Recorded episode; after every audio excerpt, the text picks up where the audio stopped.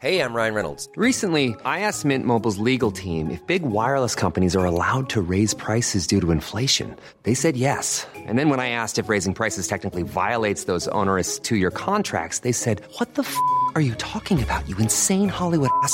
So to recap, we're cutting the price of Mint Unlimited from $30 a month to just $15 a month. Give it a try at mintmobile.com slash switch. $45 upfront for three months plus taxes and fees. Promo rate for new customers for limited time. Unlimited more than 40 gigabytes per month. Slows. Full terms at mintmobile.com.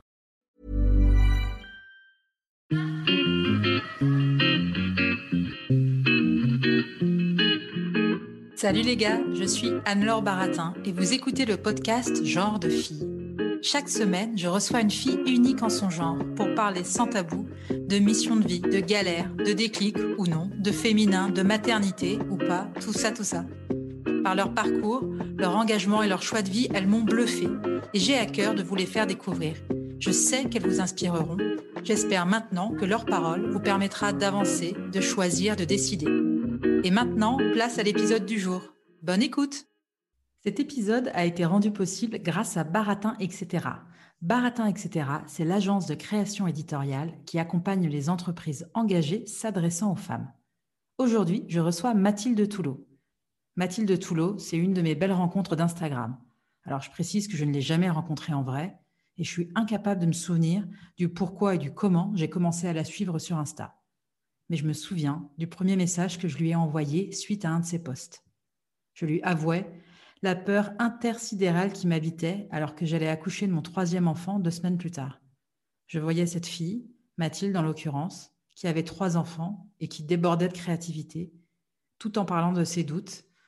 Et en gros, je lui ai demandé, mais comment tu fais? Parce que pour moi, être une femme avec trois enfants et être créative, ça me semble impossible. Et on a commencé à échanger. Et quand Genre de fille est sorti, je savais que je voulais l'interviewer. Mathilde, c'est la créativité sous toutes ses formes et l'écriture comme mission de vie. Je vous laisse écouter notre échange. Mathilde, pour débuter cette interview, je vais te citer. déjà, je te dis bonjour. bonjour Anne-Laure. Euh, je, commence déjà à mélanger les pinceaux, mais c'est pas grave. Alors en fait, j'ai fait, fait, une capture d'écran de ta réponse à un poste de Géraldine Dormois et c'est une réponse qui m'a pas mal marqué, en tout cas suffisamment pour que je la note et que j'ai envie de l'utiliser pour introduire, euh, enfin pour t'introduire dans cette interview. Alors pour remettre dans le contexte, c'est Géraldine qui annonçait que la totalité de son blog et des archives avaient disparu en même temps que les serveurs d'OVH qui avaient brûlé. Et donc, je cite ta réponse.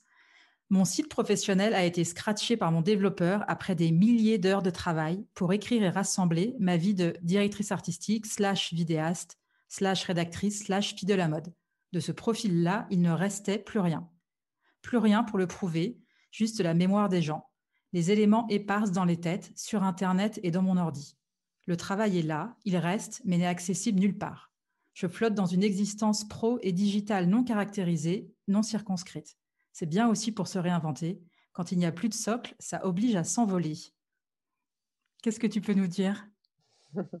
Bah, Je pense que c'est euh, cette histoire euh, du blog euh, de Géraldine, qui est une amie qui brûle, et cette histoire de mon développeur qui scratch mon site, je pense que c'est un fort pouvoir évocateur dans le sens où il s'agit de, faire mourir, d'accepter que quelque chose meure pour qu'autre chose puisse naître. Et c'est quelque chose qu'on dit souvent, qu'il faut réussir à faire mourir pour pouvoir faire naître, c'est-à-dire qu'il faut réussir à, vider pour pouvoir remplir euh, à nouveau. Et, euh, et pour moi, quand ça m'est arrivé, ça a été euh, un, un, message très fort envoyé, c'est-à-dire que soit j'avais j'avais le choix, soit je, je, courais chez mon développeur et puis je l'assassinais de 54 coups de couteau, ouais. ou alors ou alors je disais ok ok ma petite Mathilde, tu ne veux plus faire ce métier et ton site et scratché. Donc, qu'est-ce que tu fais? Ben voilà, j'ai sorti mes ailes et je me suis mis à écrire mon livre. Et ça a été le catalyseur pour... Non, tu avais déjà commencé à écrire ton, ton premier livre? Ah bah, en fait, euh, c'est mon premier livre, c'est-à-dire qu'en fait, j'ai écrit toute ma vie. Moi, je suis une fille de la mode, donc euh, j'ai travaillé pendant 20 ans dans la mode, mais j'ai vraiment une formation littéraire. Donc, euh, j'ai aussi fait des formations d'écriture de scénario. Mais en fait, j'ai travaillé pendant 20 ans dans la mode. Donc, j'étais journaliste. J'écrivais pour des papiers, des articles. Et puis, j'écrivais aussi la communication des marques. Ouais. Des marques de luxe, des marques grand public. Et puis, donc, donc, et puis j'ai ouvert mon blog qui n'était que sur les chaussures en 2011. Et en 2012, euh, le Monde m'avait appelé pour que je devienne un blog du Monde. C'est sympa quand même quand le, Monde t'appelle pour te dire on, veut que tu sois un blog du Monde. ouais, je suis allée au rendez-vous et puis j'étais là, genre, vous êtes sûr que c'est bien de moi dont vous parlez? Ouais. J'en revenais pas. Ah oui, j'étais hyper flattée. Mais je suis bah, quand même partie deux ans après. Je suis partie deux ans après parce qu'en fait, ça me convenait pas. Euh, euh, j'avais envie d'être libre. J'avais lancé ce blog justement parce que je n'en pouvais plus des commandes. Et je n'en pouvais plus euh, des contraintes éditoriales, des commandes, etc. Et tout d'un coup, je me retrouvais dans l'ombre d'un immense média. Euh, et donc, du coup, euh, finalement, je suis restée que deux ans. Mais attends, tu dis, que, tu dis que ça ne te convenait pas parce que. donc, ça veut dire que tu avais des comptes à rendre au groupe Le Monde parce que tu avais un blog ça chez me convenait pas Ça me convenait pas parce qu'en fait, je ne pouvais pas installer tous les widgets que je voulais, je ne pouvais pas faire les changements que je voulais, je ne pouvais pas développer d'un point de vue technique les, les, changements que je voulais parce que sinon ça risquait de remettre en cause la plateforme du monde. Donc euh, tu vois, tu peux même pas discuter quoi. Bref, et donc du coup j'ai écrit ce que je dis. Voilà, j'ai après j'ai fait des films. Enfin j'ai vraiment euh, développé beaucoup euh, l'écriture. Quand je dis j'ai fait des films, j'ai réalisé des vidéos pour les marques aussi. Et, euh, ça, comment, comment tu t'es retrouvé euh, Tu savais faire? Tu as appris sur le tas euh, Enfin, je veux dire, pour faire des, des vidéos, c'est quand même il y a un vrai savoir technique. J'ai complètement appris sur le tas. Mais... Ah, mais c'est dingue. Alors, j'ai souffert, j'ai souffert du syndrome de l'impostrice. Il n'y a aucun problème. Et puis, j'ai eu des grands moments de solitude où, quand j'avais une équipe de 30 personnes sur le plateau avec une grosse caméra, un chef-op et tout, et qu'ils me posaient une question et que je ne savais tout simplement pas la signification du mot.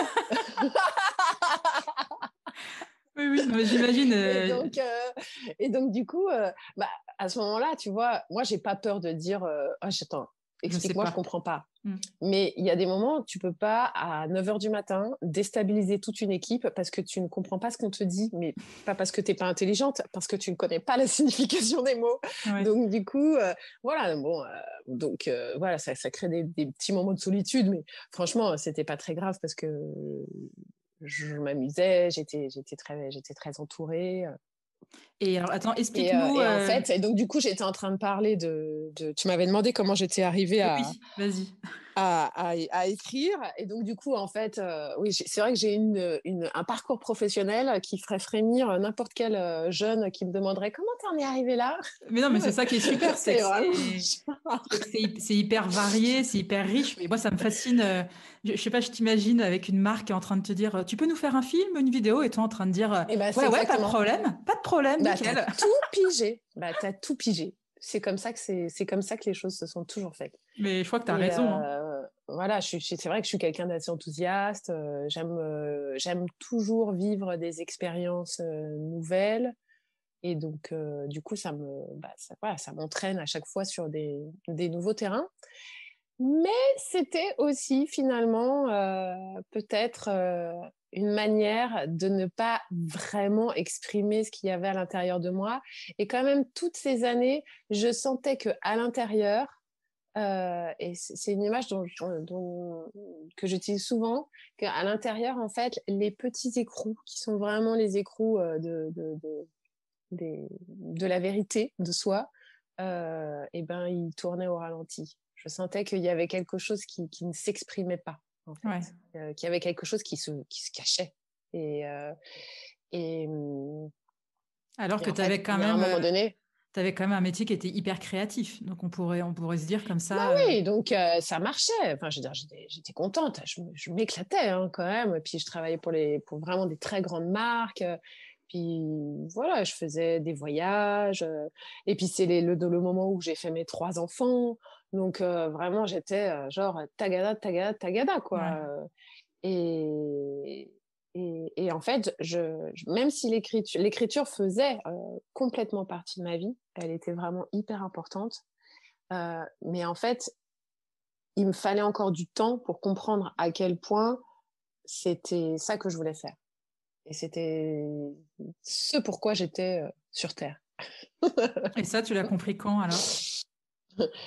bah, Je l'ai compris. En fait, j'ai eu ma fille. Donc, j'ai eu un, troisième enfant et c'était une fille. Ouais. Et c'est pas rien d'avoir une fille quand on est une mère. Et j'ai été euh, bouleversée. Et puis, il s'est passé pas mal de choses dans ma vie euh, privée euh, qui m'ont bouleversée. Ouais.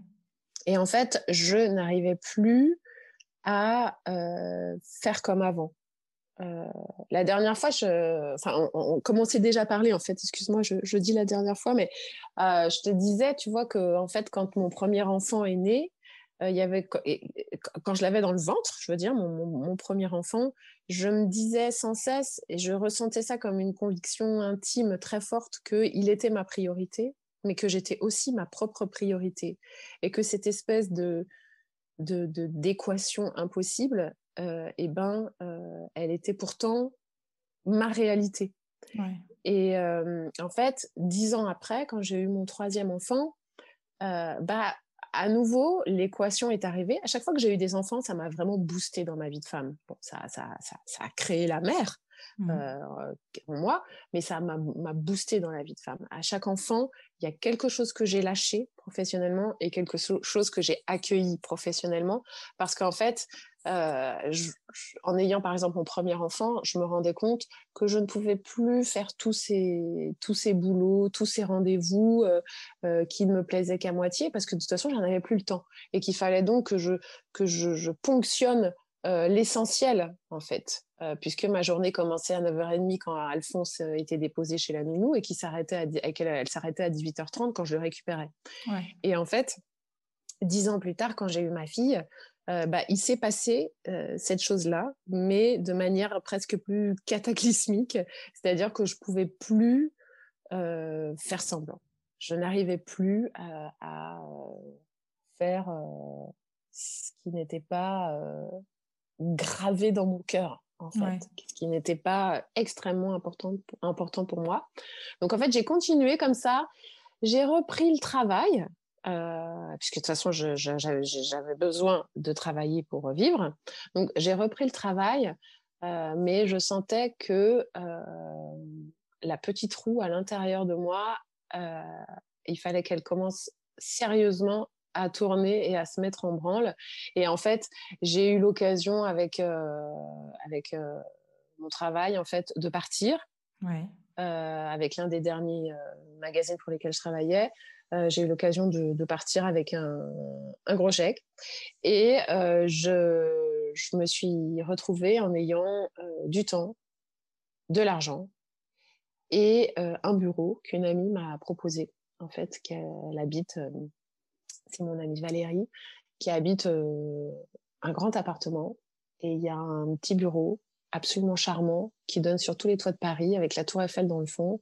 Et elle m'a dit, viens travailler là parce que j'étais vraiment perdue, j'étais homeless quoi, de bureau. Euh, enfin, j'avais mon bureau à moi, euh, mais qui est en, en, coworking, donc du coup, je pouvais, je pouvais pas travailler. Et donc, en fait, j'ai réuni euh, bah, les trois clés de, de Virginia, Woolf. Hein. voilà, le temps, l'argent, le lieu à soi. Et, et là, je me suis mise à écrire. Je me suis mise à écrire. Et en fait, petit à petit, je me suis rendu compte que j'avais pas autre chose à faire que ça. Que je sais pas, c'est presque mystique en fait de se dire que euh, à ta place. Que, en fait, ouais, que j'étais à ma place. Et euh, je me souviens avoir lu une phrase de Gloria Steinem, ouais, pas mal. qui disait que, qui parle de l'écriture et qui dit le moment où j'écris est le seul moment où je sens que je suis à ma place. Et je me suis reconnue là-dedans.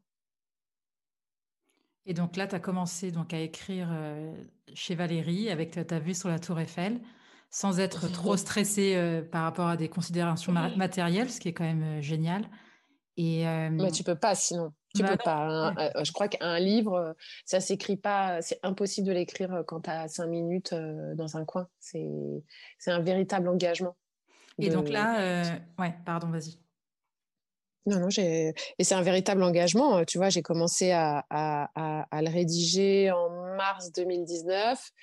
Ah oui, et puis alors, donc, je, en mars 2019, en fait, je, je lançais vraiment, voilà, je, je, lançais vraiment la rédaction du livre. C'est-à-dire que ça faisait quelques mois que je prenais des notes, tout en travaillant avec mes clients.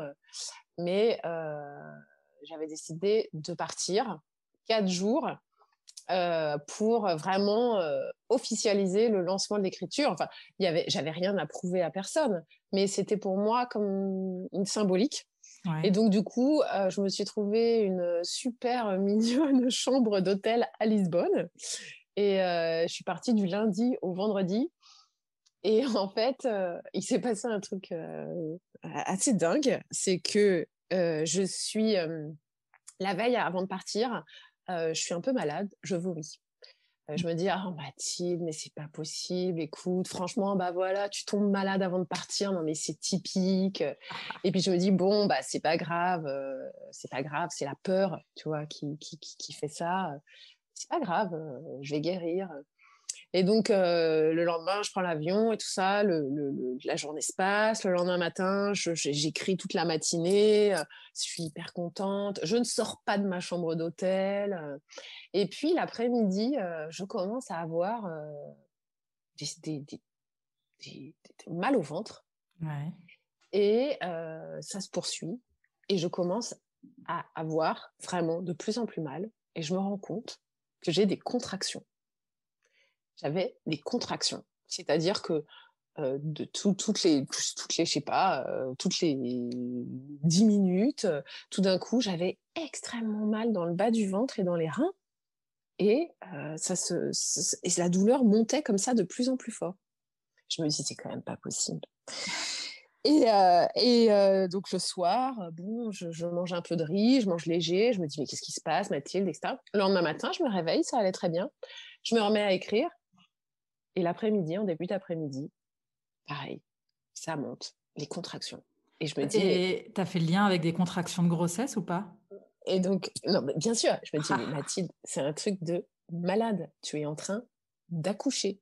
Symboliquement, c'est la première fois de ta vie où tu décides que tu vas t'autoriser et te permettre, après, euh, je pense, 20 ans où j'avais envie d'écrire ce livre, et j'avais déjà essayé d'en écrire un dix ans avant et j'avais échoué parce que j'étais pas euh, assez forte mentalement et que j'étais pas aussi, je pense, assez entourée. Tu vois, aujourd'hui, je suis très entourée, euh, je suis très heureuse dans ma vie, j'ai un mari, des enfants, des amis, et donc euh, du coup, bah, c'est hyper important hein, pour, pour, pour un artiste, pour, pour une écrivaine de d'être en harmonie autour de soi.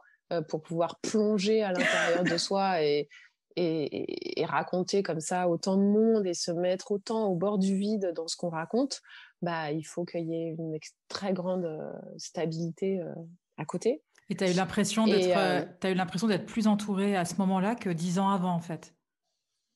Oui, aujourd'hui, je, je, oui, ben oui, oui, aujourd'hui, je, je, suis avec l'homme de ma vie. on a des enfants. il me soutient chaque jour. Euh, il, me lit, il me, conseille, euh, il, enfin, il est vraiment, euh, il me soutient à 100%. Et, voilà, il y a deux ans, voilà, quand je suis, j'ai halluciné quand j'étais à Lisbonne et que je me suis rendu compte que j'avais des contractions et que j'étais en train d'accoucher, quoi. J'étais en train d'accoucher d'un projet, d'un projet de livre. Et voilà. Et ça t'a conforté dans ton idée de te dire, euh, c'est peut-être ma mission de vie, allez, je m'y mets à fond et on, verra ce que ça donne? J'étais, En fait, j'avais fait vraiment tout le chemin. Rien que de faire ça, de vraiment pour moi, c'était beaucoup de réussir à se, permettre et s'autoriser euh, de euh, peut-être de faire un projet, de passer énormément de temps à réaliser une œuvre sans que l'objectif soit euh, visible. Et que euh, l'objectif, euh, il est peut-être de ne pas y arriver, de, je sais pas. et, ça, pour moi, c'était vraiment un chemin. Je te dis, ça m'a mis, ça m'a pris 20 ans pour m'autoriser à faire ça. Et donc après ton retour de Lisbonne, donc ça a été quand même hyper productif, tu as continué sur cette lancée, tu t'es dit ça prendra le temps qu'il faut Est-ce que tu avais un planning? Comment tu t'es organisé? non, mais Moi, je suis tombée dans tous les écueils possibles et imaginables. Je me suis dit, oh, mais génial, en juillet, c'est terminé. et en plus, je voyais très bien, tu vois, la masse de travail que ça représentait. J'étais complètement dans le déni, quoi. Et là, non, là, je me suis mis à travailler euh, tous les jours. Je me suis mis à travailler tous les jours pendant plusieurs mois, euh, mais sans méthode. Euh, en fait, c'est simple, j'ai appris en deux ans, j'ai complètement appris mon métier sur le tas. J'ai vraiment écrit toute ma vie, mais j'avais jamais écrit de forme longue. Et là, vraiment, mais je suis tombée dans tous les écueils, mais possibles et imaginables. J'ai pas assez travaillé ma structure, donc j'ai écrit sur du sable pendant. en même temps, ça créait de la matière, puisque de toute façon, ce n'est qu'à partir du moment où tu as commencé à créer de la matière que tu peux commencer à la malaxer. C'est comme euh, une structure d'argile. si tu prends pas de l'argile dans le sac et que tu commences à la malaxer, bah, il se passera jamais rien. Et l'écriture, en fait, tant que tu n'as pas commencé à créer de la matière, tu peux absolument pas la sculpter. Donc, euh, du coup, tout ce travail, il a été euh, très. Euh, j'ai beaucoup pensé à Flaubert, hein, qui, qui écrivait 200 pages pour n'en garder que 10. Voilà, je me ah. disais, à travers, je regardais le ciel comme ça, et je disais, je suis dans ton équipe, Flo Flo. Euh, euh, et, donc, voilà, et après, je pense que j'ai vraiment commencé à activement, j'ai trouvé ma structure, j'ai trouvé la manière vraiment dont j'allais faire euh, rouler le livre, je l'ai trouvé vraiment en janvier 2020. Ouais. Et Sachant que j'avais quasiment travaillé tous les jours de 2019. Hein. Je ne sais pas si tu vois la pugnacité qu'il faut. Non, mais si, la discipline que tu as mise en place est, quand même dingue. Hein. Ouais. Ouais, ouais, ouais, complètement. Est-ce que tu l'as fini ton livre ou pas alors? J'ai vu des petites stories sur, euh, sur Instagram. Ça beaucoup rire. bah, là, ouais. Euh, oui, oui, je, fini, je, finis euh, quasiment là, là, je sais pas, juillet. Enfin, je sais pas, ça me torture un peu parce que c'est difficile, tu vois, de, de, de, donner une date, mais juillet ou voilà, j'espère le relire peut-être fin août et puis qu'il soit prêt qu'il soit complètement prêt euh, en septembre. Je l'aurais vraiment visé euh, plusieurs fois et euh, je le possède entièrement dans ma tête. Mais dans, sur Instagram, où on peut voir, en tout cas moi je te suis, et on peut dire que tu es, féministe et que tu es quand même assez engagée, enfin tu n'hésites pas à dire ce que tu penses. Est-ce que tu trouves que ton féminisme, il a, il, a, il a influé dans ton livre, dans ta manière d'écrire, dans le sujet, ou pour toi c'est deux choses très différentes? Ah non, mais alors moi, je ne suis pas une militante dans le sens où j'aimerais bien l'être, mais je, je ne le fais pas. Je ne vais pas me donner toutes les excuses en me disant j'ai trois enfants, je suis très occupée, etc. Non, je ne le fais pas parce que je pense que je ne suis pas encore prête ou peut-être que je n'en ressens pas le besoin. Donc je ne suis pas militante. Mais par contre, il y a quelque chose dont je suis persuadée, c'est que l'intime est politique. Et donc dans mon intimité, je ne lâche rien. C'est-à-dire que j'élève mes enfants, mes garçons et ma fille avec cette euh, pensée féministe, mais c'est pas que j'applique un raisonnement, c'est qu'elle coule dans mes veines. Donc, je, je, vis comme ça et je ne milite pas au grand public, mais je, milite tout le temps. Je, milite tout le temps dans ma vie intime, avec mes proches. Et, euh, et, forcément, forcément dans l'écriture alors? En, mon, propos, mon propos, bien sûr, il, il, il, ne parle que de ça. C'est-à-dire que, euh, en fait, pour moi, on vit vraiment dans un monde qui est vu par la lorgnette euh, des hommes. C'est comme ça qu'il s'est construit. Et donc, du coup, nous, les femmes, on lit des livres écrits par des hommes, on, on, connaît euh, la, la, vision des hommes de la société, mais celle euh, des femmes, euh, on, la, on la connaît finalement dans notre chair, mais pas vraiment dans le partage.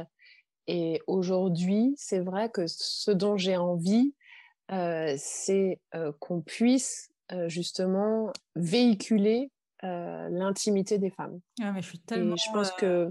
Je suis tellement d'accord. Et je pense. Le quotidien, le quotidien devrait être considéré, le quotidien d'une femme devrait être considéré comme quelque chose de politique et d'extraordinaire. Enfin, je veux dire, c'est. J'avais lu oui, un tu vois, par exemple, l'autre jour, je, l'autre jour, je, je, discutais avec une. En fait, j'ai fait un post hein, sur Instagram, je sais pas, il y a quelques mois, sur euh, le deuil des enfants qu'on n'aura plus jamais. Oui. C'est-à-dire quand tu as, déjà, quand as déjà eu des enfants et que tu, tu, tu, tu, tu n'en auras plus. Et en fait, moi, j'ai eu trois enfants, donc ça va. Je, je, on pourrait se dire, bon, bah ça va, tu vas pas te plaindre. OK.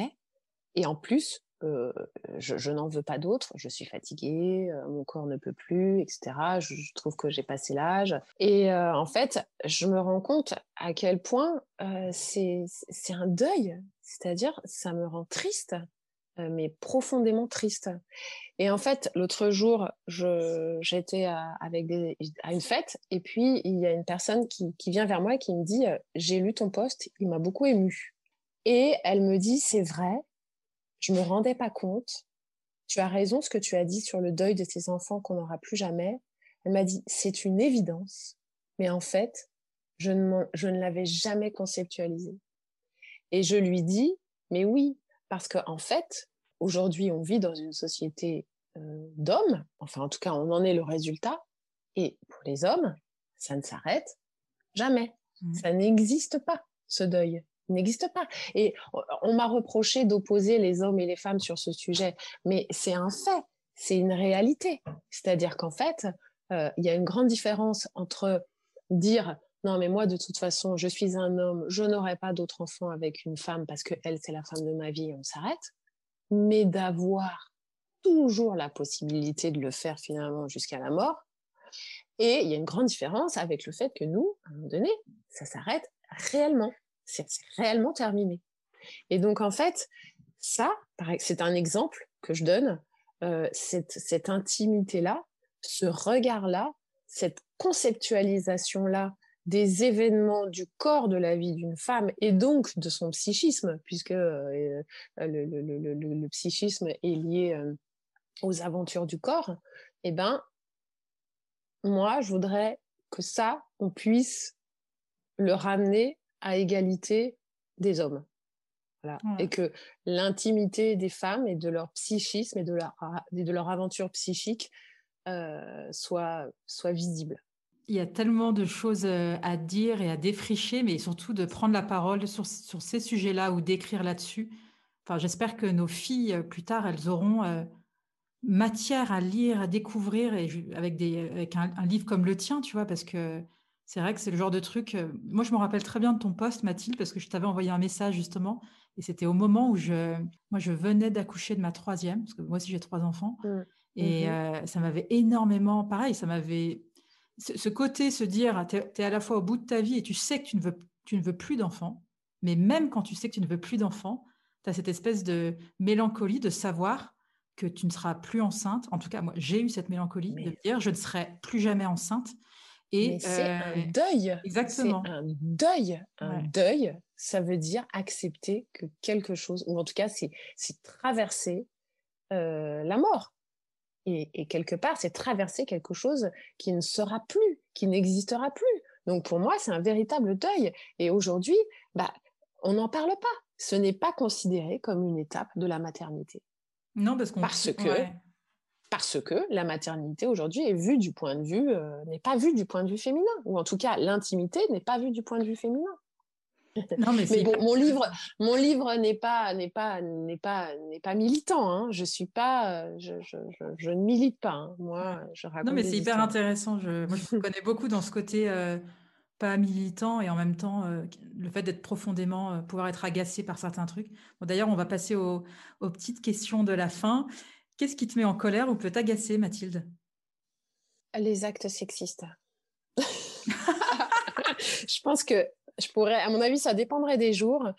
Mais euh, ce qui me met vraiment en colère, tu vois, l'autre jour, j'étais euh, à la Fondation Pinot, là, à la Bourse du Commerce qui vient ouais. d'ouvrir. J'étais toute seule au milieu d'une salle, euh, la salle de Kerry James Marshall. qui est un peintre africain-américain qui a peint notamment, notamment les émeutes raciales, etc. Donc j'étais toute seule au milieu de cette salle qui fait à peu près 40 mètres carrés. Je vois rentrer un grand blanc bourgeois, à peu près 60 ans. Je le vois qui s'avance vers moi, c'est-à-dire il ne dévie pas sa trajectoire. Je décide que moi non plus, je ne vais pas bouger pour le laisser passer. Eh bien, le type me frôle comme si je n'existais pas. Oh. Ça, ça me met en colère. Et ce qui me met encore plus en colère, c'est que il va me falloir peut-être encore euh, du temps avant d'être capable de me retourner et de lui dire je vais, je, vous n'avez pas le droit de faire ça. Vous n'avez pas le droit de me frôler. Ne serait-ce que pour qu'il prenne conscience que ce qu'il vient de faire, c'est une agression et un acte sexiste, et le faire pour toutes les autres femmes euh, auxquelles ils, enfin, qui, vont subir euh, ce, ce traitement-là. Mmh. Voilà ce, qui me met en colère. Ce qui est drôle, c'est que je précise pour euh, celles et ceux qui nous écoutent, c'est qu'en fait, on avait fait un premier enregistrement, toi et moi. C'est juste que j'avais oublié de brancher, le micro n'était pas bien branché. résultat, on avait fait une première session. Et à la première session qui n'a pas bien marché, quand je t'avais que j'ai dit ah, Quand je t'ai posé la question, qu'est-ce qui te met en colère? Tu m'avais donné ce truc qui m'a fait, enfin que, je trouve génial. Tu m'avais dit, tu sais, euh, la, dernière fois, tu étais dans la rue et tu vois une voiture à l'arrêt mais qui laisse son moteur tourner et tu étais allé taper à la fenêtre en disant, euh, dis donc euh, et tout. Et en fait, la, dame qui avait baissé la fenêtre, c'était la maman d'un copain de ton fils et j'ai trouvé ça génial. Oui, mais en même temps, c'est vrai que c'est tellement agaçant agaçant ces voitures euh, Ah ouais, ouais, non, mais ça m'agace à mort, en permanence, en permanence. Un des gestes que je dois faire plusieurs fois dans la journée, c'est tourner mon poignet sur lui-même, du genre coupe le moteur. je vais finir par avoir une tendinite. Coupe le moteur. Qu'est-ce qui t'anime, Mathilde? Qu'est-ce qui m'anime? Mmh. Euh, Qu'est-ce que j'avais répondu la dernière fois? Je sais plus. non, non, je rigole. Euh, qu'est-ce qui m'anime? Je crois que ce qui m'anime, et peut-être que j'avais répondu ça la dernière fois, euh, ce qui m'anime, c'est de me sentir en lien avec les autres. C'est de me sentir connectée avec les autres. Alors, je ne parle pas d'une connexion Internet, ni d'être connecté dans le sens réseaux sociaux. D'ailleurs, je ne suis pas une master des réseaux sociaux. c'est d'être plusieurs fois par jour profondément connecté avec soit les gens qui, avec qui je vis, soit avec les amis que je rencontre. Et, et, ça, vraiment, pour moi, c'est ce qui m'anime. Et en même, temps, euh, en même temps, c'est c'est un peu contradictoire avec le fait d'adorer écrire, parce que l'écriture, c'est quand même quelque chose de profondément euh, solitaire. Bah oui, en fait, c'est vraiment deux démarches qui se complètent. C'est-à-dire que d'un côté, le matin, je plonge à l'intérieur de moi et je connecte tout ensemble à l'intérieur de moi. Et je, raconte des histoires et, et, je plonge avec mes personnages et je les suis à la trace et je, connais leur psychisme par cœur. Et euh, l'autre partie de la journée, eh ben, euh, je me confronte au monde extérieur et euh, je rencontre et je me connecte et je crée des liens avec des amis ou des gens que je rencontre fortuitement dans la rue, des fois, des fous rires, des instants. Et en fait, le combo des deux bah, fait que c'est my way of life. D'accord. Est-ce qu'il y a une femme que tu aimerais entendre au micro de genre de fille? Euh, oui, alors euh, j'ai euh, une de mes amies qui s'appelle Elodie Milo, qui est une amie à moi depuis 20 ans, qui est chanteuse, interprète, on dit compositrice, interprète, et qui est une des personnes les plus libres que je connaisse, voilà, et qui m'inspire beaucoup par sa capacité à être libre et à faire fi des peurs et des attaches. Voilà. Et ça ne l'empêche pas de, de, traverser la vie avec ses épreuves, euh, mais elle a à l'intérieur d'elle cette liberté qui, qui m'inspire depuis toujours que je la, que je, la connais. Ouais, en tout cas, c'est la manière dont on parle, ça donne non seulement envie de l'interviewer, mais ça, ça, fait rêver. Ce mot liberté, c'est hyper fort, je trouve. Et Quel genre de fille es-tu, Mathilde? Euh, Je suis le genre de fille euh, qui... Euh, j'ai toujours autant de mal à répondre à cette question. en fait, non, je suis le genre de fille qui ne croit pas en elle, euh, qui se prend beaucoup la tête, qui pense qu'elle ne va jamais y arriver, et en même temps euh, qui a une confiance totale en ses capacités et qui sait qu'on peut traverser la peur parce que de l'autre côté, euh, il y a quelque chose et que, que peu importe ce qu'on y trouve, en fait, ce qu'il faut cultiver, c'est la curiosité. Et voilà, tant pis si je suis pas un génie, euh, tant pis euh, si euh, j'ai un manque de confiance en moi terrible, c'est pas grave. C'est chiant les génies, personne n'aime les génies. On va rester sur ce dernier mot de la curiosité et merci beaucoup Mathilde. merci Anne-Laure de m'avoir. Merci à toi. Merci d'avoir écouté cet épisode. J'espère qu'il vous a plu. Si c'est le cas, partagez-le autour de vous et sur les réseaux sociaux. N'hésitez pas non plus à laisser un avis positif à propos de Genre de Filles sur vos applications de podcast. Pour ne rien manquer de Genre de Filles, suivez-moi à Anne-Laure Baratin sur Instagram. Si vous avez des compliments, des critiques ou des réflexions, n'hésitez pas. Merci à Marvin Marchand pour la musique du générique. Bonne semaine et à très vite. Salut